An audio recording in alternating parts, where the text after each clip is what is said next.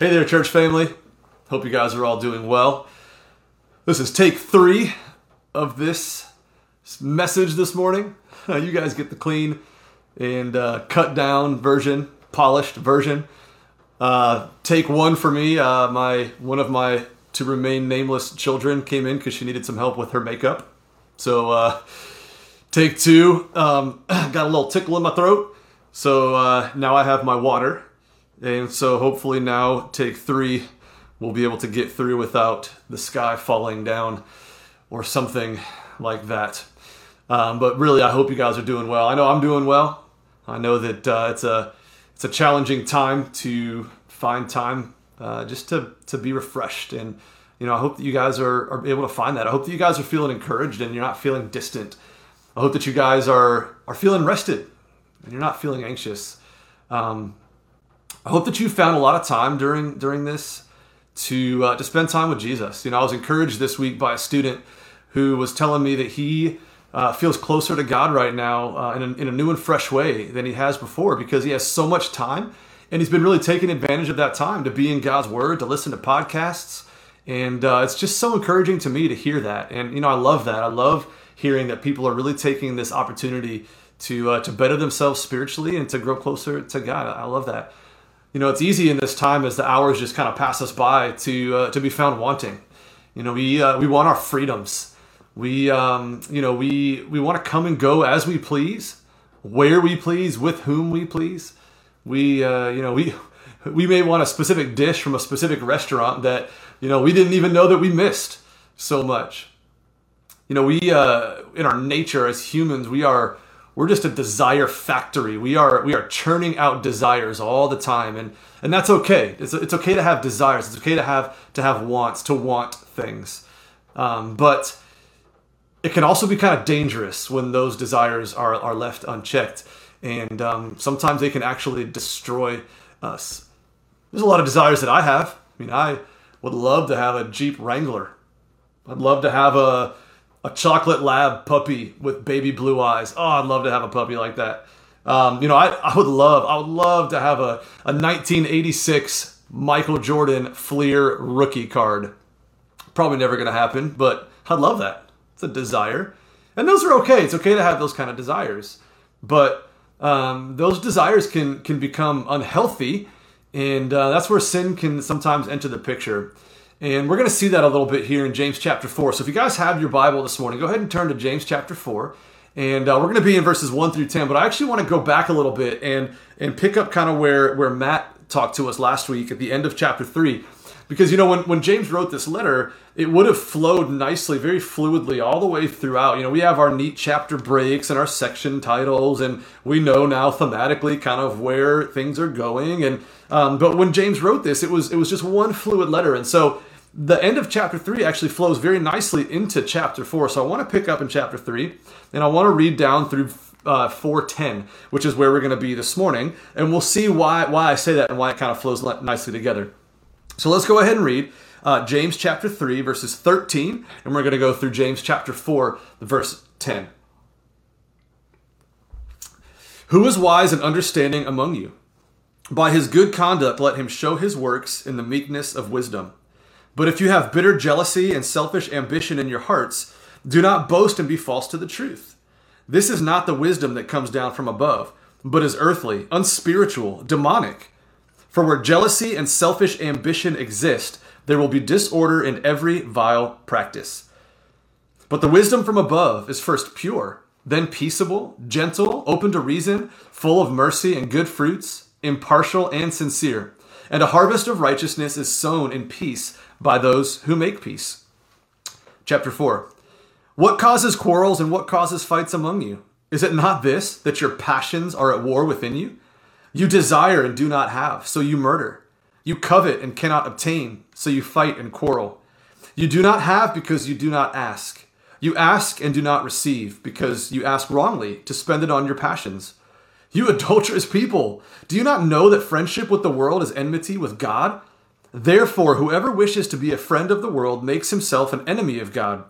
Or do you suppose it is to no purpose that the scripture says he yearns jealously over the spirit that he has made to dwell in us?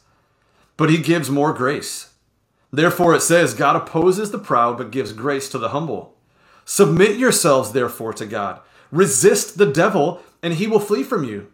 Draw near to God, and he will draw near to you. Cleanse your hands, you sinners, and purify your hearts, you double minded.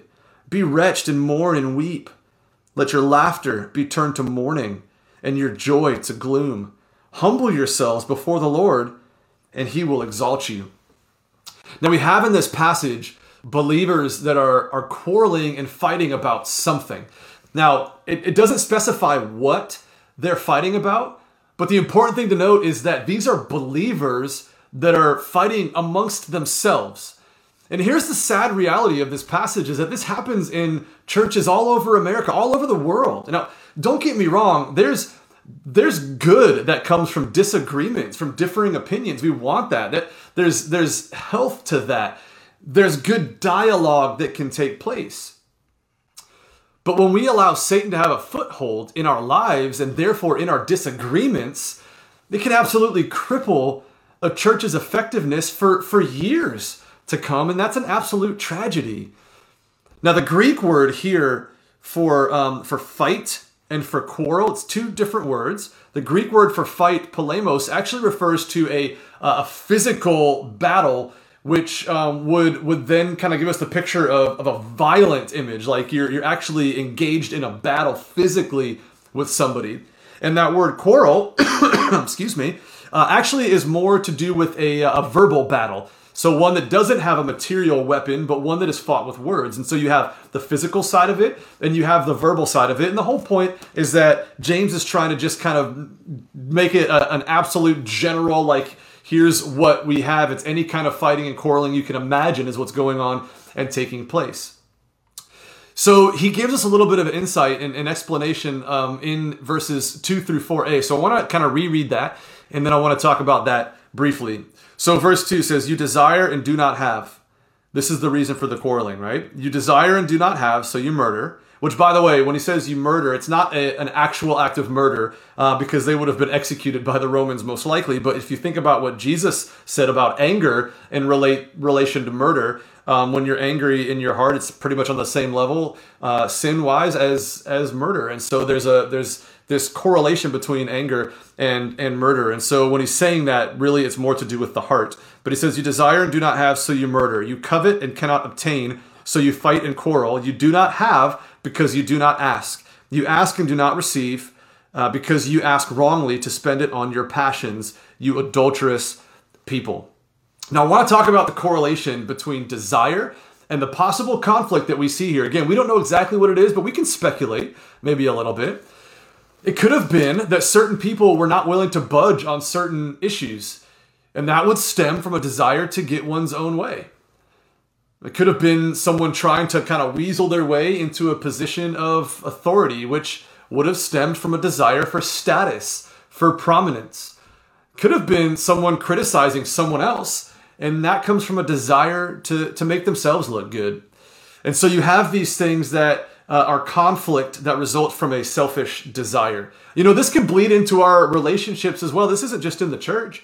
This can be in our in our marriage relationships right? You, you think about sometimes when we get into a um, an argument with uh, with somebody, maybe it's a spouse, maybe it's a friend, maybe um, maybe it's just a, a, a, different family member, but um, a lot of times those arguments stem from um, wanting to be right, uh, wanting to get even. So we have this selfish desire to want something, and, and in turn, then uh, sinful side of it is that we we say harsh things, we say mean things to that person. Um, maybe to a to a kind of an extreme level, there's infidelity in, in marriage, and that can stem from a desire for selfish pleasure. And so we have these these desires that, when turned into a selfish ambition, um, it, it, then becomes hurtful, and, and conflict can arise. And so this is what James is saying. You guys have selfish ambition. There's something that you want that you're willing to walk all over people and hurt people to get it. And uh, and it's a travesty when that happens within the walls of the church and, and that's kind of his point. So it's pretty clear, right? Uh, when, when certain things are centered around, around ourselves, it leads, leads to conflict and fighting. And, and there's a big problem here. Um, what he says is that when you live this way, when you have selfish ambitions that create conflict, uh, that selfish desire, that that want for selfish gain, is exactly what society is telling you to do, right? It's exactly what the world is telling us to do. So if we're going to live that way, we're essentially buddying up and being friendly to the world, the, the norms of the world. And so he's saying if you're a friend of the world, if you're doing what, what the world is doing, um, then essentially you, you can't be a friend of God. In fact, he goes so far to say that if you're a friend of the world, if you're living that way and trying to fit in with the world, then you're an enemy of God. Not just that you're not friends with him, but now you're his enemy. And that's pretty serious. Fortun- fortunately for us, God is a gracious God, and, and he's going to fight for us. And you see, James even says that God offers grace to those who are who are humble, and, and God offers grace and, and continues to offer grace. But you see, we have this battle that is waging within us. Maybe you guys have heard this term spiritual warfare. I mean, we don't want to minimize that. Listen, spiritual warfare is very, very real. And when we see him in verse 7 say, Submit yourselves to God, resist the devil, that's not just, hey, resist the devil like in your own power, just kind of fight and he's gone. If we just breeze over this verse here and don't really just park on it and, and look a little deeper into um, Satan and, and his designs and in how he works and operates and try to understand that on, on a deeper level, if we just breeze by that, then we're going to think that we can just do it ourselves and we can just kind of fight whenever we need to fight and, and then we're good. But we can't do it on our own. We can't do it apart from, from God's help. So I want to kind of park here on verse 7 for a minute and I want to talk about this idea of, of fighting, resisting, battling, and ultimately then having him, him flee from us. So we have this battle. 1 Peter 5 8, it says, Be sober minded and be watchful. Your adversary, the devil, prowls around like a roaring lion, seeking someone to devour. So, so Satan, our adversary, it says, is prowling around. He's literally w- working his way around this earth, looking for somebody to devour. And if you think about our country and you look at the things that are happening and without getting into specifics, but it's almost like like Satan is just like baring his teeth and, he, and he's showing us really what what evil looks like. And um, there is a war waging, and it's so important that we are aware of that and that we are constantly, daily fighting this battle for the sake of the glory of God and, and His kingdom. So here it is, verse 7 again, okay? Resist the devil and he will flee from you. This isn't a one-time resistance. This is an ongoing battle. In 2 Corinthians 2:11, Paul encourages the believers to not be outwitted by Satan, but instead don't be ignorant of, of his designs. Know his designs, know how he works, because if you know his designs and how he works, then you'll be better equipped to resist, to, to fight that battle. I don't want to be ignorant of his designs. And I don't want you to be ignorant of his designs. So I want to talk about that here just for a moment. John Piper preached a sermon and gave 10 different ways that Satan works. And I don't want to give you all 10, um, but I do want to give you six of them with scripture reference because, again, I want us to really understand this a little bit deeper. So, number one, um, Satan lies and he's the father of lies. In John 8 44, it says, You are of your father the devil, and your will is to do your father's desires. He was a murderer from the beginning and does not stand in the truth because there is no truth in him. When he lies, he speaks out of his own character, for he is a liar and he's the father of lies. Number two, Satan blinds the minds of the unbelievers. 2 Corinthians 4 4 says, In their case, the God of this world, speaking of Satan, has blinded the minds of the unbelievers to keep them from seeing the light of the gospel of the glory of Christ, who is the image of God. Number three, Satan disguises himself in costumes of light and righteousness. In 2 Corinthians 11, 13 through 15, it says, And what am I what I am doing I will continue to do, in order to undermine the claim of those who would like to claim that in their boasted mission they work on the same terms as we do. Speaking of the apostles and the and the pastors of that time. For such men are false apostles, deceitful workmen, disguising themselves as apostles of Christ. And no wonder, for even Satan disguises himself as an angel of light. So it is no surprise if his servants also disguise themselves as servants of righteousness. Their end will correspond to their deeds. Number four, Satan tempts people to sin. 2 Corinthians 11:3 says, "But I am afraid that as the serpent deceived Eve by his cunning, your thoughts will be led astray from a sincere and pure devotion to Christ." Number 5, Satan fights against the plans of missionaries. 1 Thessalonians 2:17 through 18 says, "But since we were torn away from you, brothers, for a short time in person, not in heart, we endeavored the more eagerly and with great desire to see you face to face, because we wanted to come to you. I, Paul, again and again, but Satan hindered us.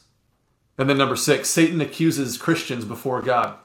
In Revelation 12:10 it says, "And I heard a loud voice in heaven saying, Now the salvation and the power and the kingdom of our God and the authority of his Christ have come. For the accuser of our brothers has been thrown down, who accuses them day and night before our God." Now, hearing all of this, knowing that Satan roams this earth looking for people to devour should add a little bit more weight when James says to resist the devil. If we just breezed past this statement, then again, we're going to minimize it and we're going to believe that we can just do it on our own. And the truth of the matter is, we can't. Fortunately for us, James offers up a solution in verses 8 through 10. Let's read that again. Draw near to God, and he will draw near to you.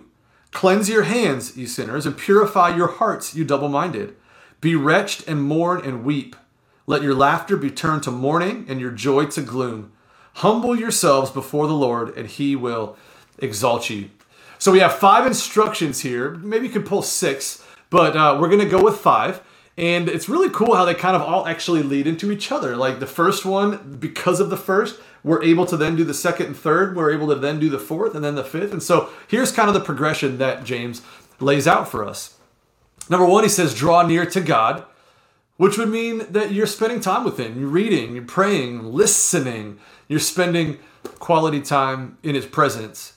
And if we do that, then you'll realize how filthy your sin has made you which will then make you, number two, cleanse your hands, and number three, purify your hearts. These are actions, right? You cleanse your hands, you purify your hearts. You come before the Lord and you confess your sin, right? So you draw near to Him, being in His presence shows you the sin in your life because He is holy. And when we mess up, it reveals the light shines on our sin. And so we see that, so then we confess that. And in order to do that, we have to be broken over our sin, which is number four. It says to mourn and weep over your sin. So we draw near to God, we cleanse our hearts, and uh, we purify our hearts, we cleanse our hands, and then we are broken over our sin, and that brings us to a place of humility. Number five is to be humble before the Lord. So one through five is draw near to God, cleanse your hands, purify your hearts, mourn and weep over your sin, and humble yourself before the Lord. And how does God say? Uh, how does it say that God will respond when we do these things? It says he's going to draw near to you. It says he's going to exalt you and lift you up. And if we live this way, we can we can circle back then to the beginning of our text. Because when we respond in conflict from a place of humility, drawing near to God and therefore being humble, we respond in conflict completely differently. We respond so differently because it's not about ourselves anymore. It's not about being selfish and having things that we want to gain. so here's the abridged version of this passage that we have this morning. You're fighting because you're selfish. You're selfish because it's in your nature as a human being. And if you continue to live that way, then you're no different than the world that you've been rescued from. If you live that way, you leave room for Satan to gain a foothold in your lives and destroy you and your relationships. Fight against that. Resist him. And you do this by drawing near to God, by purifying your heart, your mind, your hands. And once there, you will be broken over your sin. You'll mourn and you'll weep, which will lead you to a right understanding of your position before God, and it'll bring you to your knees in humility. And once we're on our knees in humility, in that posture, we will see everyone else as greater than ourselves. Our selfish desires will fade to the background, and we will live in the power of the Spirit, seeing a harvest of righteousness by grace, mercy, and peace. Let us live as Jesus showed us in Philippians chapter 2, verses 3 through 8. Do nothing from selfish ambition or conceit, but in humility count others more significant than yourselves. Let each of you look not only to his own interests, but also to the interests of others. Have this mind among yourselves, which is yours in Christ Jesus, who, though he was in the form of God, did not count equality with God a thing to be grasped, but emptied himself by taking the form of a servant, being born in the likeness of men and being found in human form, he humbled himself by becoming obedient to the point of death, even death on a cross. God, thanks for this morning. And uh, thank you for this word. God, it's so easy in our lives to have to have our, our desires turn to sin. So easy to have those selfish ambitions overtake our minds and our hearts and we hurt people we we cheat our way to certain positions we take advantage of certain people and conflict can arise and what a travesty god in your church the the vessel that you have left to shed light of your gospel on a dark world what a travesty it is when when the witness of a of a local church is ruined because of conflict between believers God, Satan loves that. He loves gaining a foothold in our churches, in our lives. And so, God, I pray that you would give us the strength to fight against him. God, let us understand and recognize the, the power that he holds. Limited power that you've given him, but nonetheless, God, more power than we're able to overcome on our own. God, let us recognize that and let us lean into you and draw close to you because the only way that we can fight and the only way we can see those selfish ambitions uh, decrease and see desire to serve others increase is by drawing near to you. So, God, I pray that if we are not near to you, that we would get the things out of the way that we need to get out of the way, that we would confess where we need to confess, that we would purify our hearts, that we would mourn and weep over our sin, that we would humble ourselves before you in your presence at your feet, so that we would be in a posture of worship, of glorifying you, therefore, a posture of, of lifting others up as Jesus aimed to do as he came and humbled himself in the most extreme way possible. So, God, give us a mind of humility. Give us a mind that is others minded first.